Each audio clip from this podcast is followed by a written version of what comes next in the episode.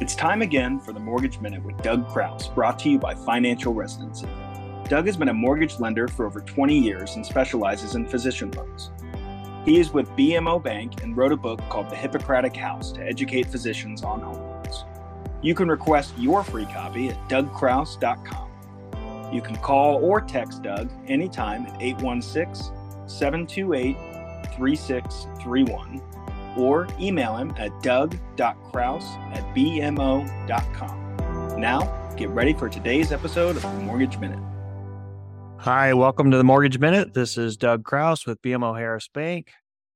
You can reach me at 816 728 3631, doug.crouse at bmo.com or dougcrouse.com, as well as receive a copy of my book anytime at hippocratichouse.com, or you can also get that at dougcrouse.com, and that's C R O U S E. Just for the new buyers out there that have never closed on a house, I just want to give a quick overview of a little bit of terminology on the the lender forms that you're looking at throughout the process. So um, by that, I'm obviously talking about the fees for what you're when you're shopping lenders and throughout the process after you choose a lender and then as you get to closing. So you start out with you call me up and you want to know what rates are, obviously I can just give you that information over the phone. But if you want something that breaks it down a bit more, then there's what's called an itemized fee sheet. And essentially, an itemized fee sheet breaks down lender fees, title fees, appraisal estimate, anything as far as like closing prepaids, such as the homeowner's insurance and funding your escrow account. That's a non guaranteed hey, this is a best estimate. Here's what you're, you know, expecting if you're going with me. Once you choose a lender, you fill out an application and actually it has to be a live application. So whenever you go under contract, you're going to get what's called a loan estimate. And that loan estimate has thresholds that lenders are held to a standard of they can't have too much deviation based on regulation. So mostly that pertains to the lender fees, and that's the underwriting processing fee. If you lock your interest rate, the points to buy the rate. Actually, if you go with the lender's title company selection, it, it does include that to a degree as well. You're free to choose your own title company. And when you do that, then you're subject to whoever you choose fees. There's not necessarily a huge difference between title companies, but you know, like lenders, there could be a difference in fees. And once you deviate from, you know, if we quote from XYZ title and you pick ABC title, then no longer obligated to have any uh, obligation to you on those fees. It's just going to be whatever company you choose, whatever they charge, that's what you pay. That document, the loan estimate, can be updated as things change. You know, if you ask for a longer rate lock or you ask to change terms or um, you know, many various things could change that loan estimate. You come back and say, I want to pay points and buy down the rate. W- once you get closer to closing, there's a three day prior to closing disclosure, which is essentially the final version of a loan estimate. And that's sometimes referred to as an ICD, which is initial closing disclosure. That's not necessarily your final numbers because that's going to have tweaks made to it, but it should have accurate lender fees. And by that, it should be like the underwriting processing, the points, stuff like that. Even the title fees at that point should be accurate. But what might not be accurate yet would be the fact that the seller is going to owe you for prorations of taxes where they've owned it from January 1 up to the day of closing. You need to get a credit back from them.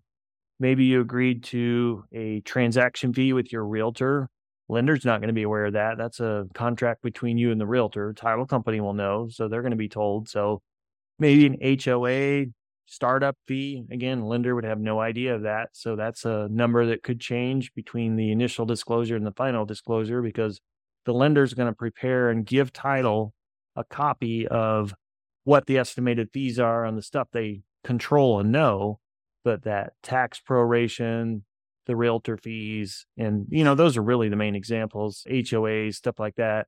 If there's a special assessment, taxes, anything like that, that's going to come from title. And title's going to make those adjustments, send it back to the lender. They try and balance. And when they do, then they're going to give you what's called a final disclosure. and that's again a closing disclosure, that's going to be where you're going to use to wire or get a cashier's check for title. I've actually seen a few title companies they'll take personal check, but that's pretty few and far between unless it's a minimal amount. But that final closing disclosure is your, you know, number where you're going to decide how much money is coming to closing or maybe you're getting money back. You know, if you got a big earnest money deposit and you're doing 100% financing, you might actually be getting cash back. And that's what this final disclosure would tell you. But that's kind of the order of when you would get things. You should get the initial closing disclosure three business days minimum prior to closing. And then the final disclosure, you know, at least the day before to give you time if you need to go to the bank to get a cashier's check or set up that wire. But that's the three documents you're looking at. And essentially, they're all the same type of document. The closing disclosure and loan estimate actually look the same. And then the itemized fee sheet is essentially the same thing as the loan estimate. It's just not under contract as you're shopping. That's what a lender's going to offer you typically until you apply with them and fill out the application and go under contract. That's when you're going to get a loan estimate. But I'm happy to give somebody like a itemized fee sheet just based on a conversation. You say, Hey, I'm buying this house and here's the close date and here's the type of term I want and here's the down payment and purchase price. Then we can put something together for you.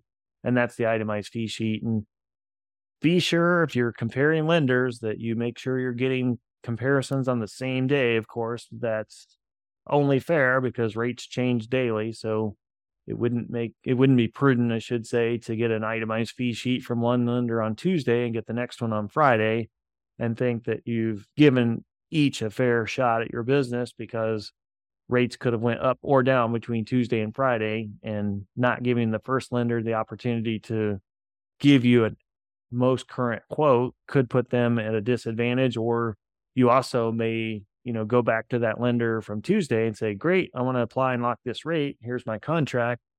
And then find out, hey, rates change daily that, you know, that rate's no longer available. So just make sure as you're shopping that you're doing it on a level playing field with your lenders. So again, if you have any questions, you can always text, email, or call me. And again, dougcrouse.com's got all of that information on it. Thanks again. Talk to you soon.